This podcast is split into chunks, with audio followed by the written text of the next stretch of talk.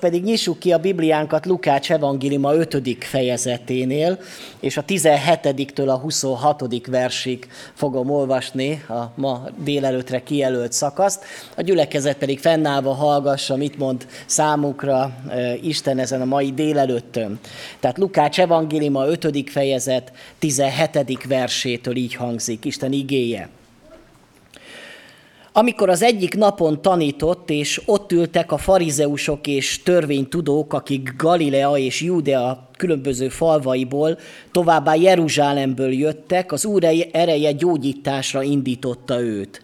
És íme férfiak ágyó hoztak egy béna embert, és igyekeztek bevinni és letenni eléje. Mivel a sokaság miatt nem találták módját, hogyan vigyék be, felmentek a tetőre, és a cseréptetőn át eresztették le ágyastól Jézus elé a középre. Ő pedig látva hitüket így szólt, ember, megbocsátattak a te bűneid. Erre az írástudók és a farizeusok elkezdtek tanakodni. Kicsoda ez, aki így káromolja az Istent? Kibocsáthat meg bűnöket az egy Istenen kívül? Jézus átlátta gondolataikat, és így válaszolt nekik. Miről tanakodtok szívetekben? Mi könnyebb ezt mondani, megbocsátattak a te bűneid, vagy pedig ezt mondani, kelj fel és járj? Azért pedig, hogy megtudjátok, van hatalma az emberfiának bűnöket megbocsátani a földön. Neked mondom, így szólt a bénához, kelj fel, vedd az ágyadat és menj haza. Ez pedig szemük láttára azonnal felkelt, fogta ágyát, amelyen feküdt, és Isten dicsőítve hazament. Ámulat fogta el minnyájukat, és dicsőítették az Istent, megteltek félelemmel, és ezt mondták, hihetetlen dolgokat láttunk ma. Imádkozzunk. Istenünk, köszönjük neked, hogy neked van hatalmad arra, hogy bűnöket megbocsáss. Köszönjük neked, hogy ezt tapasztaltuk már nagyon sokan a mi életünkben, és megvalljuk, hogy szükségünk van a bűnbocsánatodra, és magunktól mi nem tudunk megváltozni, nem tudunk megtérni, nem tudunk elhagyni megkötözöttségeket, bűnöket. Köszönjük neked, hogy neked van hatalmad ezt a mai napon is megbocsátani, újat adni nekünk. És köszönjük, hogy van hatalma gyógyítani is. Gyógyítani a megtört szívűeket, gyógyítani a fizikai, lelki betegeket. Arra is vágyunk Istenünk, hogy ma is hadd láthassuk, csodálhassuk a Te hatalmadat. Szeretnénk ma is hihetetlen dolgokat látni, tapasztalni, amiket akkor és ott éltek át azok az emberek, akik Te veled találkoztak. Uram, mutasd meg ma is nekünk a Te szeretetedet, a Te hatalmadat, a Te kegyelmedet, a Te jóságodat. Amen. Foglaljon helyet a gyülekezet, és az énekkar szolgálatát hallgassuk még meg.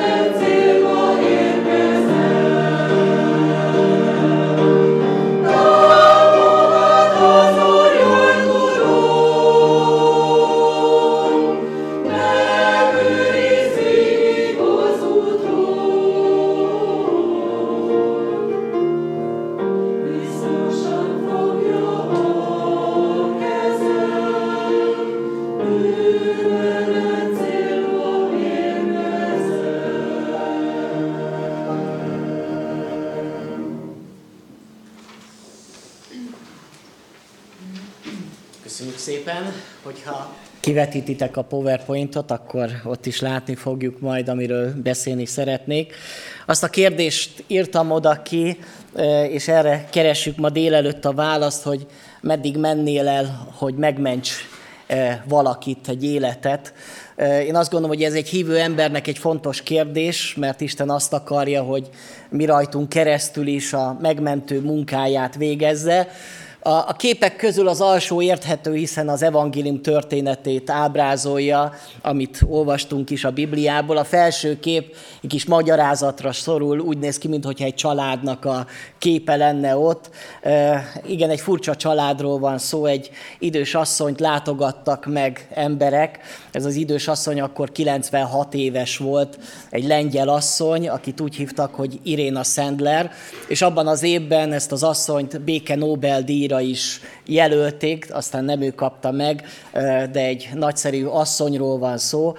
A második világháború idején ő Varsóban élt, és egy szociális munkás volt, akkor még fiatalon, 30 éves kora körül járt akkor az életében, és akkor a Varsói gettóba több tízezer zsidót raktak be, és olyan körülmények között éltek, ami borzasztó volt, nagyon sok betegség ütötte fel a fejét, éhezés volt, és aztán ebből a gettóból szállították ki elsősorban a Treblinkába azokat a zsidókat, ahol megsemmisítették őket, megölték őket. És itt volt ez az asszony, aki egy katolikus asszony volt, aki valahol nem hagyta nyugodni ez a dolog. Sokan tudtak róla, hogy mi folyik ott a gettóba, és azt mondták, hogy hát ezzel ellen nem tudunk tenni.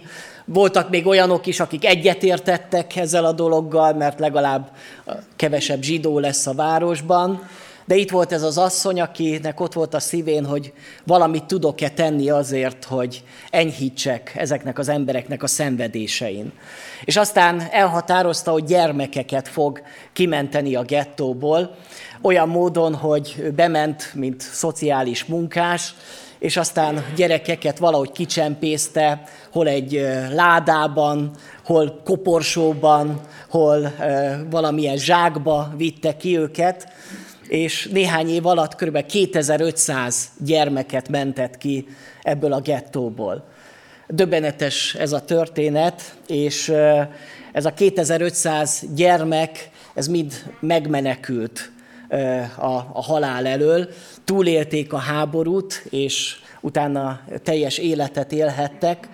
És amikor megkérdezték Iréna Sandlert, hogy mi az életének az értelme és célja, akkor így fogalmazott a földi létem értelme minden megmentett gyermek, akinek segíteni tudtam.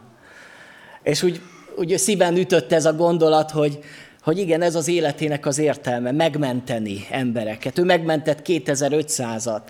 És a kérdés az, hogy Isten tud-e bennünket használni abban, hogy mások megmeneküljenek. Mi nem a gettóból kell, hogy kimenekítsünk gyermekeket, el, el lehet képzelni, hogy lehet majd lesz olyan idő, hogy erre is szükség lesz majd, hogy mások mellé odaálljunk, Ma olyan embereket kell megmenteni, akik a bűnnek a fogságában vannak, akik megkötözöttek, akik a sátánnak a fog, fogjai, akik lehet, hogy nem is akarnak, vagy ők önszántukból nem menekülnének meg, vagy nem látják azt, hogy nekik szükségük lenne szabadulásra. Van-e a szívünkben ez a megmentő szeretet? Mert hogy amikor a Bibliát olvassuk, akkor azt látjuk, hogy Istennek ez a megmentő szeretete van. Azért jött el erre a világra, hogy megkeresse és megmentse az elveszettet.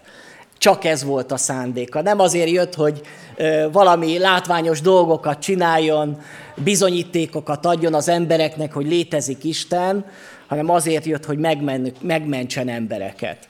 Itt ebben a teremben nagyon sokan vannak már olyanok, akik, akik megtapasztalták Isten mentő szeretetét.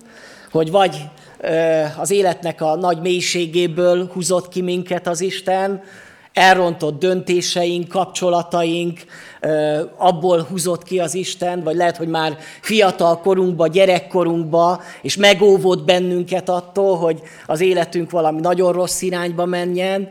Sokan vannak megmentettek, megváltva ebben a teremben.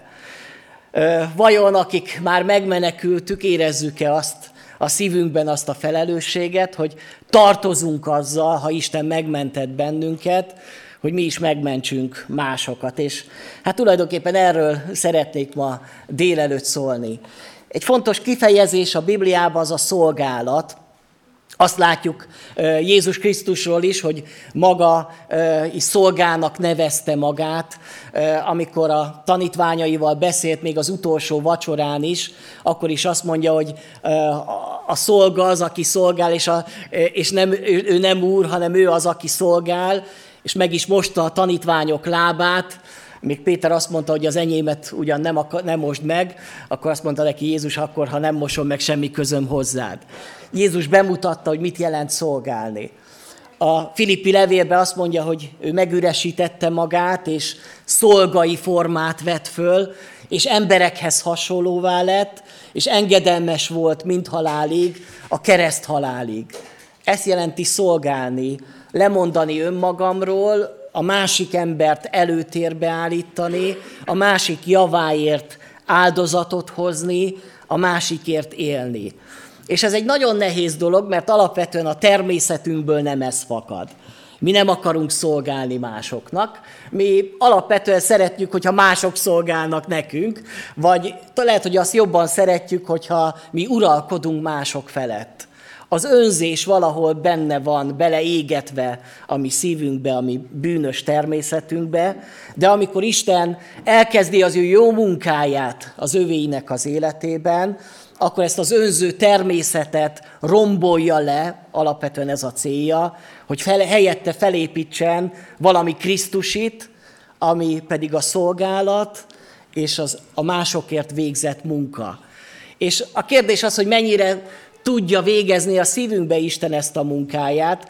Nem az a célja akár az Isten tiszteletre járásunknak, vagy a igeolvasásunknak, vagy az imádságunknak, hogy mi most egyre profibbak legyünk az Isten ismeretbe, és talán jobbak legyünk, mint mások a keresztény életbe, hanem a hívő élet célja az, hogy nem fölfelé, hanem kicsit lefelé menjünk, alázatban, szolgálatban, és ebben növekedjen az életünk.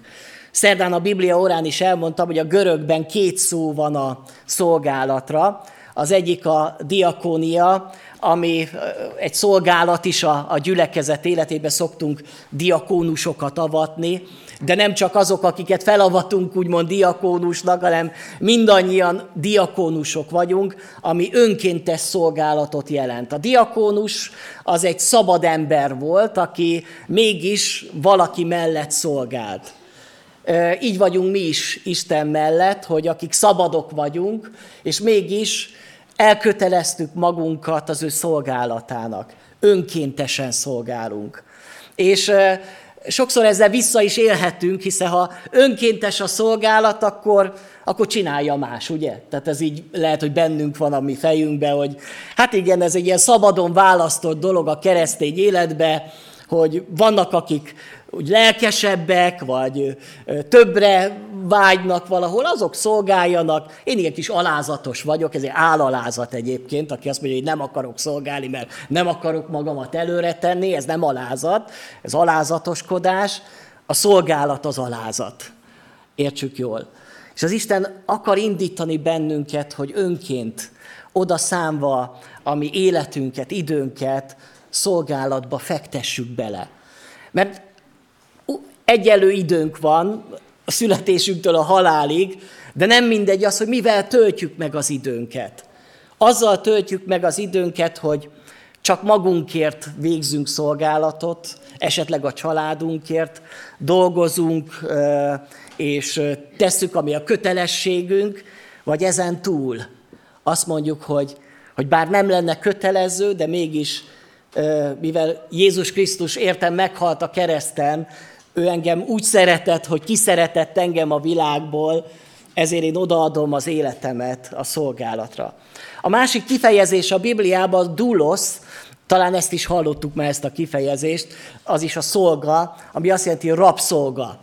Annyiban különbözik a diakóniától, a diakónustól a dulosz, hogy a, a dulosz az nem azért végzi a szolgálatot, mert azt ő szeretné, hanem kötelességből. Egy rabszolgának nincs döntési lehetősége, az tenni kell, sőt nem is kap érte jutalmat. És az Isten nagyon érdekes módon mind a kettőt használja a hívő ember életére. Diakónusok és duloszok vagyunk, szabadok és rabszolgák vagyunk, de mennyire más az, amikor az ember önként teszi a dolgát, mint hogy kényszerből, mert az Isten kényszeríteni fogja arra, hogy szolgálj nekem. Legyünk tehát Istennek a diakónusai, legyünk önkéntes szolgálattevői az Istennek, és így adjuk oda a mi életünket. A következő kifejezés, amit még bevezetésül szeretnék így a szívetekre helyezni, ez a közbenjárás. Ez nem azt jelenti, hogy közben járok, miközben imádkozok, hanem másokért való imádkozás, másoknak a segítségében való közbenjárás. Ezt valóságos életben is tapasztaljuk, mikor valaki az ügyünkben közben jár. Mondjuk elmegy egy hivatalba, és elintéz helyettünk valamit. Az közben jár értünk. De az Istennél is mi közben járók vagyunk, akik mások ember, más emberért megyünk oda az Istenhez. Tehetjük ezt imádságban, amikor nem magunkért, nem a saját szükségeinkért, hanem mások szükségeiért imádkozunk. Vagy tehetjük olyan módon, hogy oda visszük az embereket Jézus jelenlétébe. Ez is a közbenjárás. És Jézusnak a szolgálatában látjuk, nagyon sok igevers van ezzel kapcsolatban, hogy Jézus közben jár értünk. Tulajdonképpen ezt teszi most is Jézus. A római beliekhez írt levélben olvashatjuk, hogy a 8. fejezet 34. versében, hogy közben jár értünk az atyánál. Hát nagy bajba is lennénk, hogyha Jézus nem imádkozna értünk. Ő az egyetlen közben járó. Ezért mi, akik Isten hívő emberek vagyunk, mi nem mások közben járás, tehát nem szentek közben járását kérjük, hanem Jézus Krisztus közben járását, aki közben jár, egyetlen közben járóként ott fönn a mennyben az atyánál. De a földi életben mi is közben járók lehetünk. Nem az elhunytakért, hanem az élőkért. Akik közöttünk vannak, akik lehet, hogy saját döntéseik, saját vágyaik szerint még nem tartanak ott, hogy akarnának ők Jézushoz menni, de mi oda visszük őket Jézushoz. És lehetnek ezek a családtagjaid, a gyermekeid, az unokáid, vagy a szüleid, lehetnek ezek a munkatársaid, az osztálytársaid, vannak-e emberek most a szíveden, akiket oda vinnél Jézushoz?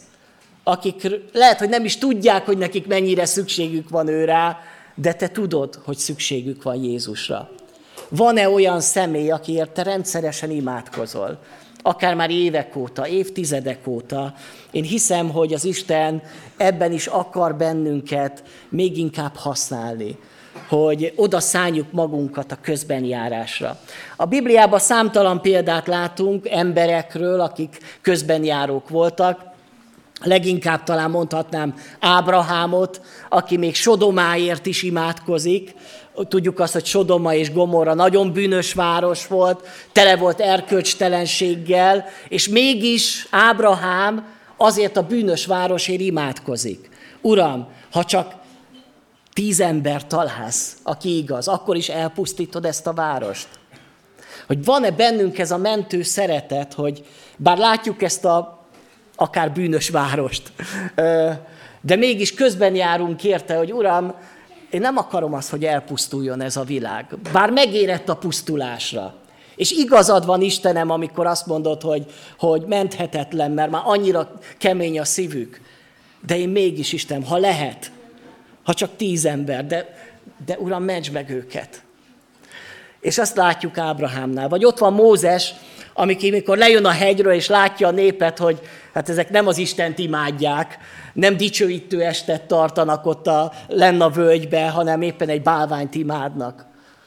És akkor Mózes összetöri a kőtáblákat, de a szívébe ott van, hogy Uram, most elveted ezt a népet, most meg fogunk itt halni, ezért hoztál ki minket, hogy, hogy ez legyen, és megy vissza a hegyre. És azt mondja az Istennek, Mózes, Uram, ha nem bocsátasz meg nekik, akkor inkább törölj ki engem az életkönyvéből.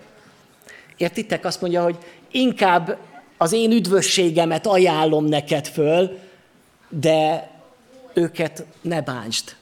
Bár megérdemelnék azt, hogy elpusztítsd őket, de mégse tedd. És aztán Isten azt mondja, hogy hát én nem fogom, ezt nem tudod ezt az áldozatot meghozni. Ezt egyedül Jézus Krisztus hozhatta meg ezt az áldozatot, hogy az életét adja másokért, de mégis Isten majd megbocsájt ennek a népnek, és ad kegyelmet. Mert volt egy közbenjáró, volt egy személy, aki oda ment az Istenhez. És olyan jó lenne, hogyha ebben tanulnánk, hogy minket is az Isten erre akar használni. A település, ahol most ezt a történetet látjuk, az Kapernaum. Ez egy nagyon kedves kis városka volt Jézus számára, Galileában, közel Názárethez, az ő szülővárosához, vagy az a város, Betlehembe született, de ott nőtt fel Názáretbe, és ott élte sokáig az életét, de nagyon, nagyon ezt a kis városkát tartotta Jézus a saját otthonának. Nagy valószínűség szerint Péter volt az, a, akinek a házába lakott Jézus, és Péter megnyitotta az ő otthonát Jézus előtt, és ebbe az otthonba, ami azért képzeljük el, nem egy nagy ház volt, nem több száz négyzetméteres házat kell elképzelni, ezek ilyen kicsi vályok házak voltak, lapos tetővel, és ott az emberek elkezdtek menni ebbe a házba, hogy Jézussal találkozzanak. És önmagában már ez a kép is, hogy látjuk, hogy Jézus vonzza a tömegeket. Miért vonzotta Jézus a tömegeket? Hát többféle szándék volt az emberekbe. Volt, aki valósággal Jézust akarta látni, hogy felismerte azt Jézusba, hogy ő a messiás és látták azt, hogy nekik Jézusra van szükségük. És persze voltak olyanok, akik azért mentek Jézus közelébe, mert kötözködni akartak. Keresték a hibát Jézusba. Itt is látjuk majd ebbe a tömegbe, ott lesznek az írástudók, akik alig várják, hogy Jézus valami olyasmit mondjon, amibe bele tudnak kötni. Hát remélem most ebben a teremben nincsenek ilyen írástudók, akik alig várják, hogy mibe tudnak most belekötni az ige hirdetésbe, vagy akár az Isten igéjébe, mert ez egy nem egy jó lelkület. És persze voltak lehet, hogy olyanok, akik csak úgy arra jártak, vagy éppen bevittek mások, de oda kerültek Jézus közelébe. Itt vagyunk mi is, és örülök annak, hogy egy olyan közösségbe szolgálhatok, ahol, ahol látom még a vágyat a szívekbe, hogy vannak emberek, akik még hétről hétre ö, oda szálljátok a, vasárnapotokat, vagy a hétköznapotokat is sokszor, mert akarjátok látni Jézust. És remélem, hogy ezzel jöttetek ide. És én hiszem az, hogy ebbe a városban még több ember van, és hogyha Jézus valahol megjelenik, az ő személye az vonzó. És amikor azt látjuk, hogy emberek nem akarnak templomba menni, akkor nem csak az a ö, probléma, hogy az emberek milyen gonoszak, hanem sokszor az, hogy lehet, hogy nincs ott Jézus. Ö, mert hogy az emberi nagyon eltakarja Jézust. És ezért nagyon kell nekünk munkálkodnunk, hogy mi nem magunkat akarjuk mutatni, mert mi nem vagyunk, én se vagyok vonzó, meg egyikünk sem, még az énekkar sem, tehát nagyon szépen énekeltek, de szerintem miattatok nem biztos, hogy jönnének az emberek, vagy bármelyikünk miatt. Jézus miatt. És olyan jó, hogyha Jézus itt van, és az ő személye az, aki vonz bennünket. És olyan sokan voltak ebbe a kis szobácskába, hogy már tényleg nem fért el senki, tehát ott tényleg ráfért volna egy nagy bővítés ott azon az épületen, ők is már gondolkodhattak volna ezen, tehát vonzza Jézus az embereket. És akkor ott van egy béna ember, aki önszántából vagy saját lábán nem tud oda menni Jézushoz. És szüksége van arra, hogy segítség, hogy valaki oda segítse őt Jézushoz. És szeretném, hogyha így jól megértenénk ezt a történetet, hogy nem csak fizikai értelemben lehetnek béna emberek, olyanok, akik nem tudnak fizikailag fölkerekedni mondjuk vasárnap délelőtt és eljönni az imaházba, hanem lelki értelemben sok béna ember van, akik valami miatt megbénultak. Azért, mert lehet, hogy volt egy törés az életükbe, egy csalódás, egy fájdalom, amit nem nagyon tudnak feldolgozni, ami lebénította őket. És önszántukból lehet, hogy nem is akarnak már Jézushoz menni. De vannak olyan emberek, akik megfogják ezt a béna embert, mondja, ha akarod, hanem oda viszünk. És fogják. És tulajdonképpen erre van szükség, erre hív bennünket az Isten, hogy mi meglássuk ezeket a béna embereket, és fölkapjuk. És akár az imádságainkon keresztül, vagy, a, vagy fizikai értelemben oda vigyük őket Jézushoz. Segítségre szorul. Olyan jó, hogy ennek, a, ennek az embernek volt embere és ezt is értsük jól. Volt olyan négy barátja, akik, akik fontosnak tartották, hogy ezt az embert oda vigyék Jézushoz. És ilyenkor az a kérdés, hogy te vagy-e embere valakinek? Valakit te megfogsz-e, és hozod-e őt Jézushoz? Vagy még egy másik kérdés, ha te egyszer béna leszel, mert bármelyikünk lehet egyszer béna, akkor van-e olyan emberem, aki egyszer majd engem is föl fog, meg fog ragadni. És azt mondja, hogy most, most figyelj, most oda viszlek téged. Mert hogy nem csak, nem csak abban az állapotban vagyunk, hogy, hogy, hogy mit mi adunk, hanem néha mi arra szorulunk rá, hogy mi kapjunk. Mert van, mikor még akár egy lelki pásztor is lehet olyan lelki állapotban, mikor engem kell segíteni, engem kell fölemelni, és mindannyian kerülhetünk ilyen élethelyzetbe, amikor mások segítségére szorulunk. És ezt Isten valahogy jól is találta ki, hogy, hogy függünk egymástól, de megvan-e az emberünk.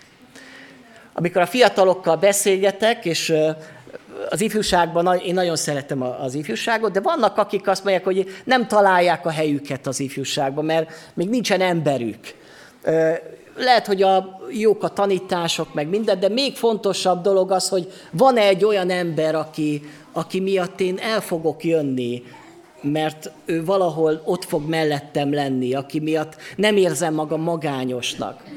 És amikor itt vagy az imaházba, akkor megvan-e a te embered, aki örül annak, amikor te eljössz, aki, aki köszönteni fog téged, akit valóban érdekelni fog, hogy mi van veled, és rá fog kérdezni arra, hogy mi van veled, és hogyha vala, veled valami probléma van, akkor gyere, azt mondja, gyere, akkor beszélgessünk, gyere, akkor imádkozunk. Van-e embered? Vagy-e valakinek embere? És azt mondom, hogy ezek már nem is csupán testvérek, hanem barátok. És azt gondolom, hogy az Isten nagyon fontosnak tartja a kapcsolatainkat az életünkbe. És én azt gondolom, hogy ez így jó, és a világ is felismeri, hogy mennyire fontosak a kapcsolatok. És mégis a kapcsolataink terén bukunk a legtöbbet.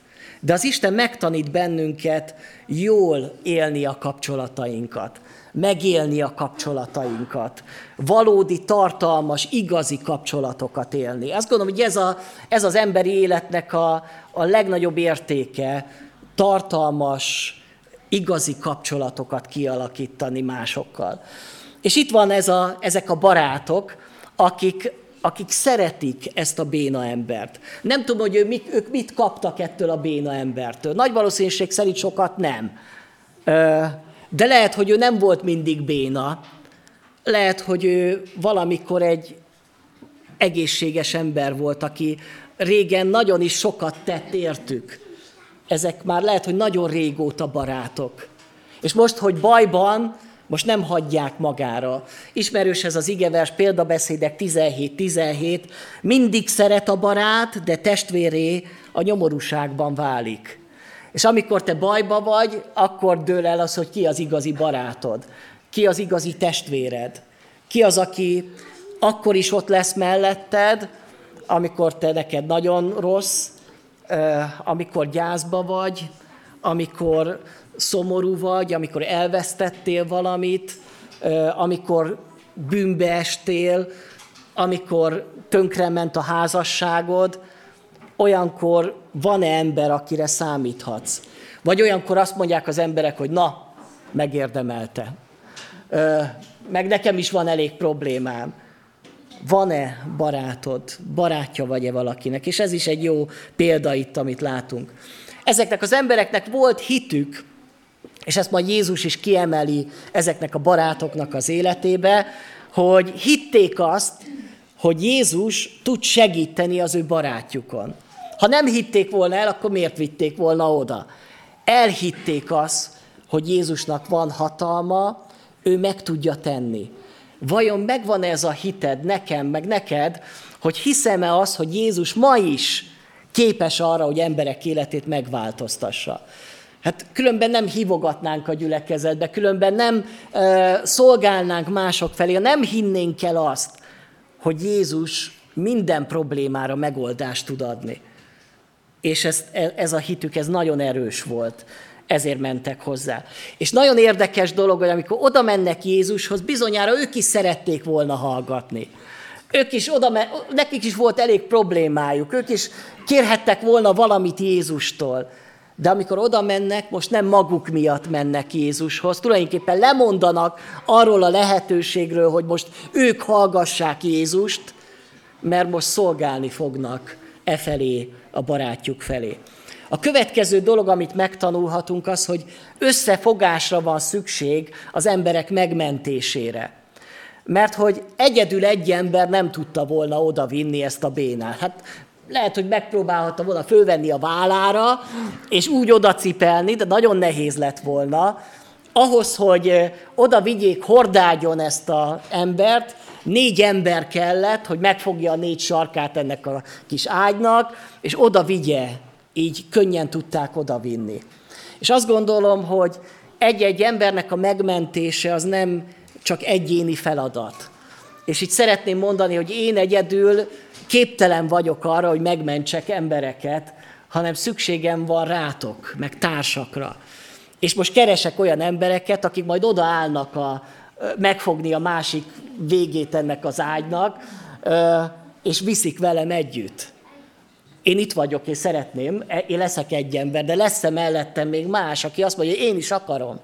Én is akarom a szolgálat terhét fölvenni mert ez teher, fá, nehéz vinni, fáradtságos dolog, de én vállalom. Ma munkatársakat keresek ahhoz a feladathoz, ami a legnemesebb feladat. Emberek megmentése. És a kérdés az, hogy lesztek-e, vagy lesznek ebbe a terembe, akik azt mondják, hogy én jelentkezem. Én vállalom, hogy az időmet, a pénzemet, az energiámat beleteszem a szolgálatba, hogy másokat megmentsünk. Együtt tudtak működni, és egy gyülekezetben is akkor lesz igazán eredményes a misszió, hogyha össze tudnak fogni az emberek, és együtt végzik a munkát. Persze mindenki a saját adottságainak, talentumainak, karizmáinak megfelelően, de mindenki végzi. Aztán összehangoltan végzik a munkát. Most gondoljuk el azt, hogy fölemelik ezt a fiatal embert, az egyik az egyik irányba húzná, a másik a másik irányba. És akkor ide-oda húzgálják azt a szerencsétlen. Ehhez az kellett, hogy mindenki egy irányba vigye. Mindenki tudja, hogy oda visszük Jézushoz, ebbe megállapodtak. Milyen rossz az, amikor a gyülekezetben nincs egység.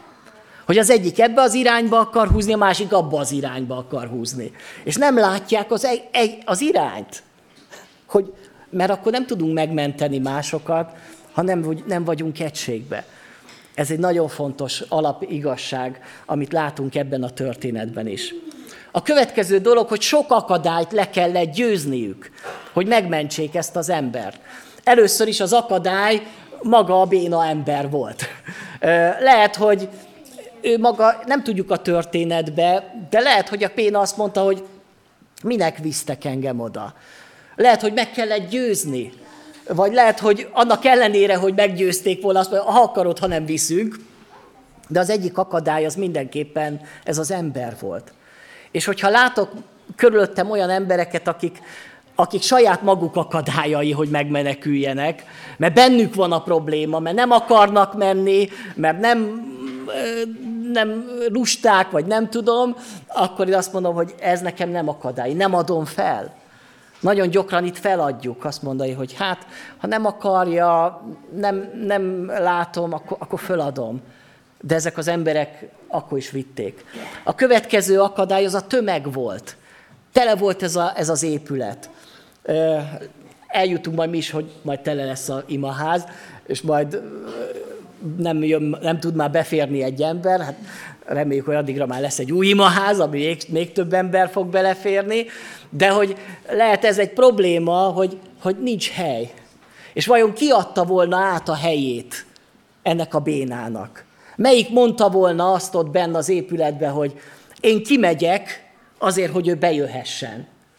Hát most én azért jöttem, már nagyon régóta vártam, hogy már végre Jézussal beszéljek. Hát én most nem fogok kimenni. És az emberek nem voltak, nem tartották előbbre ennek az embernek a, a, a gyógyulását, szükségét, mint a saját szükségüket. Aztán persze lehet az, a gyülekezet akadály mások megtérése, vagy emberek akadályai. Hát számtalan emberrel, mikor beszélgetek, elmondják azt, hogy ismertem ezt meg azt a gyülekezetből, láttam, hogy milyen az élete, láttam, hogy hogy beszél, és úgy megbotránkoztam, és ezért nem tudok Jézushoz menni. Ember, aki ott áll közted és, az, és a gyülekezet között, közted és Isten között, mert megbotránkoztál. Éppen tegnap, amikor ifjúsági óránk volt, és Ásné Tündi volt a vendégünk, ő elmondta, hogy volt időszak az életében, amikor nem járt gyülekezetbe. És hosszú időn keresztül senki nem kereste, kereste a gyülekezetbe. És már nagyon megharagudott volna, hogy én nem számítok senkinek, nem keres engem senki, még a férje is mondta neki, hogy hát így van ez, hogy téged nem szeretnek ott, de előbb-utóbb az Isten megszólította, hogy te nem az emberek miatt jössz ide, hanem miattam, és neked ott a helyed. És aztán eldőtt a szíve, hogy akkor is jönni fog, és sok minden megváltozott. De így lehet, hogy benned is vannak ilyen akadályok, hogy azért nem jössz, mert, mert egyszer csalódtál, egyszer valaki beszólt neked, egyszer valaki nem úgy mosolygott rád, ahogyan szeretted volna, hogy mosolyogjon rád. Lehettek az emberek akadályok, de ezt le kell győzni. Hogy nem az emberek miatt elsősorban, Isten miatt vagyok itt. És ha ha a közösségtől elszagadok, akkor az Istentől is el fogok szakadni. És hát persze a következő akadály maga a tető volt, ugye, tehát hogy hogyan lehet azt valahogy szétszedni. És jön egy kreatív megoldása ezeknek a barátoknak, hogy megbontják a tetőt. És nagyon gyakran az emberek megmentése, a misszió egy kreatív gondolkodást követel az övéitől. Olyan úton járni, amin lehet, hogy eddig még nem jártunk. Értitek? Mert lehet, hogy az őseink úgy csinálták a missziót, hogy csináltak nagy evangelizációt ilyen sátorral, meg meghívták Billy Grahamet, és akkor több tízezer ember összegyűlt, és lehet, hogy most nem ezt kell csinálni, mert ez nem fog működni van-e elég kreativitásunk, amit Istentől kapunk, hogy ma, most hogyan tudok megmenteni egy embert. És lehet, hogy olyan utakat kell bejárnunk, amit eddig még nem jártunk be. De sokkal fontosabb az ember megmentése, mint az, hogy az én tradícióm, hogy már pedig mi mindig így csináltuk, akkor ezután is így csináljuk. Értitek? Ez egy fontos igazság. Keresik, hogy hogyan tudom hogyan tudják megoldani ezt a dolgot, hogy ez az ember megmeneküljön. És aztán szétszedik ugye a tetőt, el tudjuk képzelni, hogy mennyire örült a háznak a, a, a tulajdonosa. Akkor látja, hogy egyszer csak szedik szét a tetőt. Hát mit szólnánk akkor, hogyha itt az imaház tetejét szétszednék valaki onnan föntről? Hát biztos mondják, hogy hát őrült ez, hát nem normális, hát kifizeti meg a kárt. De ebben a történetben benne van, hogy sokkal fontosabb, még az épületnél is, még a, a tárgyainknál is, amit birtoklunk, egy embernek a megmentése. És hogyha ez nincsen benne az értékrendünkbe, akkor nem tudunk megmenteni senkit. Amíg fontosabb nekünk az anyagi jólétünk, mint a szolgálat, addig nem lesz eredménye a szolgálatunknak. Amikor azt mondjuk, hogy le, vesszen ez az épület, majd építünk egy másikat, de ez az ember most megmenekülhet. Értitek? Mi a fontos? Mit, mi az, amit úgy nem áldoznánk föl azért csak, hogy egyetlen ember megmeneküljön? Aztán azt, azt olvasjuk, hogy Jézus látta az ő hitüket. És itt a, a, el lehet gondolkodni azon, hogy kinek a hitét látta Jézus. Vajon a, a béna ember hitét látta-e? Hát a béna embernek a hitéről nagyon sokat nem olvasunk, viszont látta a közben járók hitét. És a közben járók hitét látva cselekedett Jézus. Ez azért örömteli számomra, mert lehet, hogy az az ember, akit mi szeretnénk megmenteni, még nincs hite. De nekem van-e? Vagy legalábbis remélem, hogy van.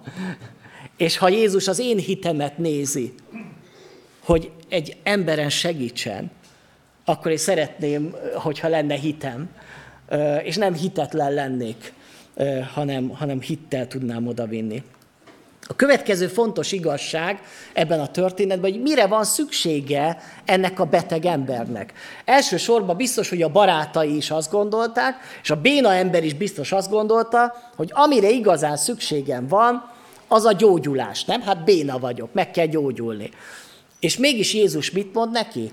Azt mondja, megbocsátattak a bűneid. Hát a furcsa dolog, hát nem ezért jött. Hát lehet, hogy még akár csalódott is volna, hogy hát jó, hát bűnök minden, de hát én béna vagyok, gyógyítsál meg, ez a, ez a legfontosabb szükségem most. És lehet, hogy te is úgy vagy, hogy azt gondolod, hogy neked arra lenne szükséged, hogy Jézus adjon neked egy társat, Jézus adjon neked egy jó munkahelyet, Jézus segítsen neked az anyagi problémáidban, a fizikai betegségeidben segítsen Jézus, és ezek fontos szükséget. Nehogy úgy értsük, hogy, hogy ez nem fontos Jézus számára. De el kell mondjam, hogy van egy sokkal fontos, fontosabb problémánk, amit mi nem biztos, hogy problémának neveznénk. Mert azt gondoljuk, hogy lehet, hogy másnak van ezzel problémája, de nekem nincsen. És ez a probléma a bűn. És hogyha most megkérdezem, hogy kinek van ebbe a terembe problémája a bűnnel, lehet, hogy kevesen jelentkeznénk. Hogy nekem ezzel nincs problémám. Köszönöm szépen. Nekem van elég sok problémám az életben, nem szeretnek engem az emberek, nem elég magas a fizetésem, nagyon stresszes a munkám, ezekkel van problémám, de a bűnnel, köszönöm szépen, rendben vagyok. Pedig Jézus pontosan látja a mi életünket és a szívünket, és pontosan tudja, hogy, hogy a legfőbb problémánk az a bűn, és minden onnan fakad. Az elrontott kapcsolataink, a döntéseink, a szenvedéseink jó része valahol ott fakad, hogy, hogy, hogy nincs rendezett kapcsolatunk az Istennel. És amit Isten akar nekünk megadni elsősorban az, hogy, hogy bűnbocsánatot ad. És, és milyen jó az, amikor az ember felismer, hogy igen, nekem szükségem van a bűnbocsánatra. És nekem arra, hogy az Isten valami új életet adjon nekem. Ez az, amit ad elsősorban Jézus ennek az embernek. És ugye ezen aztán jól megbotránkoznak a, az írástudók, hogy kicsoda bocsáthat meg bűnöket, és ezt nem is mondják hangosan, hanem Jézus látja az ő gondolatukat.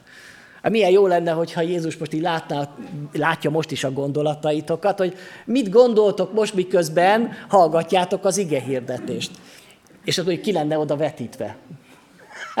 Lehet, hogy néha meglepődnénk, hogy miket gondolunk, mások, vagy miket gondolnak, hogy mikor hagyja már abba, vagy hogy e, milyen finom lesz az ebéd, meg egyéb dolgokat is tudunk gondolni. Ige hirdetés közben. És hát milyen, azért tudjátok azt, hogy Jézus meg látja, olvas a gondolataitokba. Ezért figyeljetek arra, mit gondoltok, főleg ha az Isten jelenlétében vagytok, mert az Isten majd számon fogja kérni, hogy én szerettem volna hozzád szólni, te meg éppen egészen másról gondolkodtál. És hogy ezek az írástudók azon gondolkodtak, hogy, hogy, hogy Jézusba belekössenek. És azt mondja nekik Jézus, hogy akkor mi a könnyebb? Az, hogy megbocsátani a bűnöket, vagy azt mondani, hogy kelj járj. És az ember azt gondolná, hogy az, az tényleg sokkal nehezebb, hogy valaki meggyógyuljon fizikailag, mint az, hogy valakinek megbocsássanak a bűnei. De ez nem így van. Sokkal nagyobb csoda az, hogy valakinek megbocsátatnak a bűnei, hogy valaki megtér, új életet kezd, mint az, hogy fizikai értelemben föláll egy béna. És ezt jó lenne megértenünk, hogy, hogy, hogy vágyunk ki, melyik csodára vágyunk igazából. Melyik az, amit, amiért mi nem tudunk semmit se tenni. Mert az, hogy egy béna beteg, azért még valamit, még valamit tudunk tenni, elmegy orvoshoz, kap egy jó kezelést, valamit még mi is tudunk tenni. De tudjátok, a bűneinkért semmit nem tudunk tenni. Nem lehet tenni. Er, erre csak az Isten csodája tud minket megmenteni. Csak az Isten kegyelme tudja kimenteni az embert ebből a, ebből a dologból. És aztán ugye meggyógyul ez az ember, megfogja az ágyát és kisétál, és akkor az emberek rácsodálkoztak arra, amit láttak. Rácsodálkoztak a Jézus hatalmára. Valószínűleg ezért jöttek egyébként oda ebbe a szobába, ebbe a terembe, ebbe a házba, hogy lássák Jézust. De most, amikor látják, megtapasztalják, egyszerűen leesik az álluk. És azt mondják, hihetetlen dolgokat láttunk ma. És tudjátok, kedves barátaim, kedves testvéreim, úgy vágyom arra, hogy amikor Isten jelenlétében vagyunk, akkor mi is innen, amikor hazamegyünk, akkor azt mondjuk, hogy hihetetlen dolgokat láttunk ma. Hihetetlen dolgok történtek közöttünk. Azért, mert a természet feletti Isten közöttünk volt, és ő cselekedett. És én azt gondolom, hogy ma Isten kép, kész arra, hogy hihetetlen dolgokat megcselekedjen közöttünk. Keresi a hitet, hogy hol van az a hit, aki ma itt van ebbe a terembe, és azt mondja, hogy én már elegem van a eddigi életemből, hogy annyi sok elrontott döntés, annyi sok makadság, annyi sok önzés, és nem akarok tovább így élni. Szeretnék megváltozni, szeretnék új életet kapni, szeretnék újjá születni. És ez a csoda ma megtörténhet közöttünk, itt és most. És akkor, ha ezt látjuk, akkor el, elmondjuk azt, hogy hihetetlen dolgok. És egy gyülekezet életében mindig azok a nagy örömteli dolgok, amikor ezeket a hihetetlen dolgokat meglátjuk. Amikor jön egy bizonyságtétel, jön egy bemerítés, és emberek mondják el, hogy hogyan találkoztak Jézussal, hogyan változtatta meg az életüket. Vágytok arra, hogy hihetetlen dolgokat éljünk át együtt ebben a gyülekezetben, Isten jelenlétében? És befejezem most már, és néhány kérdést csak odaírtam, hogy van-e emberünk nekünk. Tehát van-e olyan ember, aki minket akkor is odavinne Jézushoz, ha mi éppen nem akarjuk, ha mi éppen lebénultunk, ha mi, minket éppen tönkretett az élet, és van olyan ember, aki akkor is szeretni fog, és nem azt mondja, hogy jó, te most akkor már elbuktál, neked véged van, hanem akkor is nem mond le rólad, Vagyunk-e mi emberei másoknak?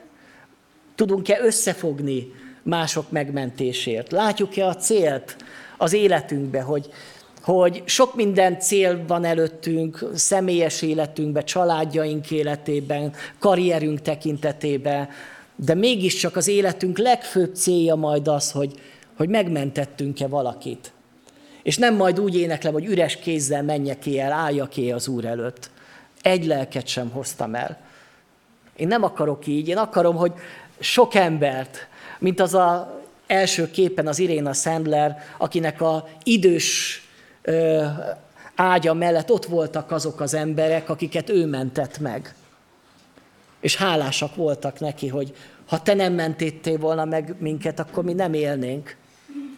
Vannak-e olyan emberek, akik miattad élnek? És most értsétek jól, lelki, lelkileg élnek. Akik feltámadtak a halálból, és örök életet nyertek. Azért, mert te imádkoztál értük, azért, mert te odahoztad őt Jézushoz a gyülekezetbe, azért, mert te bizonságot tettél neki, azért, mert te szeretted és bemutattad Jézus szeretetét neki. Isten ebben akar minket használni. És mire van most neked szükséged? Akarod-e megtapasztalni az Isten csodáját? Van-e itt, aki azt mondja, hogy én, én vagyok ez a béna ember a történetbe. Nekem van szükségem most erre a gyógyulásra. És nem akarok úgy hazamenni, ahogy jöttem. Jöttem a hordágyamon, és megyek haza a hordágyamon. Hallottam egy prédikációt, hallottam szép énekeket, de semmi nem változott. És ez nem jó. Az a, az a jó, hogyha jössz Jézushoz, és aztán történik valami, és nem úgy mész haza. Ezért fogunk most imádkozni. Hajtsuk meg a fejünket mindannyian. Úr Jézus Krisztus, csodáljuk a Te hatalmadat ebben a történetben is, és mi is csak nézünk, hogy milyen hihetetlen dolgokat cselekedtél, amikor itt jártál a Földön, és ma is ugyanilyen hatalommal cselekszel ebben a gyülekezetben is.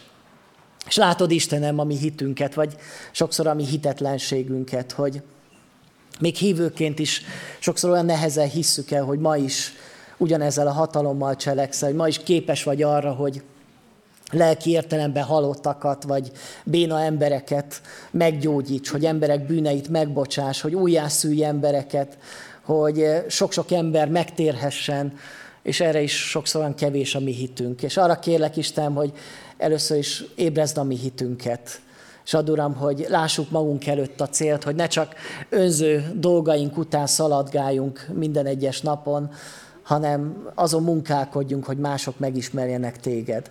De most imádkozom Istenem ebbe a terembe azokért, akik nem a tieidek, akiket letaglózott már ez az élet, vagy lehúzott a bűn, és megkötözött a sátán. Kérlek Jézus, hogy add egy gyógyításodat, szabadításodat és bűnbocsánatodat az ő életükbe. Arra kérlek Istenem, hogy te most szólíts meg embereket ebbe a terembe, és súgd az ő fülükbe az, hogy megbocsátattak a te bűneid. És mostantól kezdve az enyém vagy, szabad vagy, örök életed van. És arra kérlek Istenem, hogy a tieidet pedig te szólítsd meg, és helyezd a mi szívünkre azt a felelősséget, hogy mi, mi a te szolgáid vagyunk, akiknek felelőssége, küldetése, az, hogy másokat megmentsenek. Kélek segíts és adj erőt ahhoz, hogy ezt a szolgálatot tudjuk végezni a következő héten is. Amen. Amen. Amen.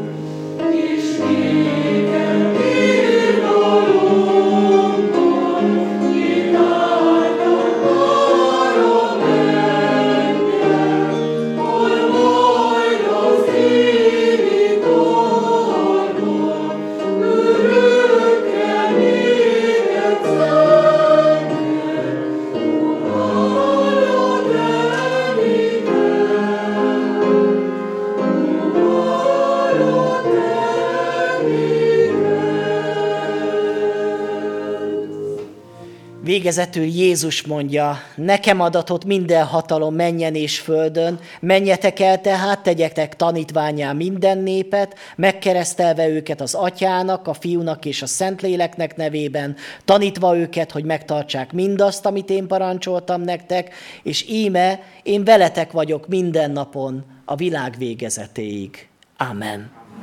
Az Úr közel,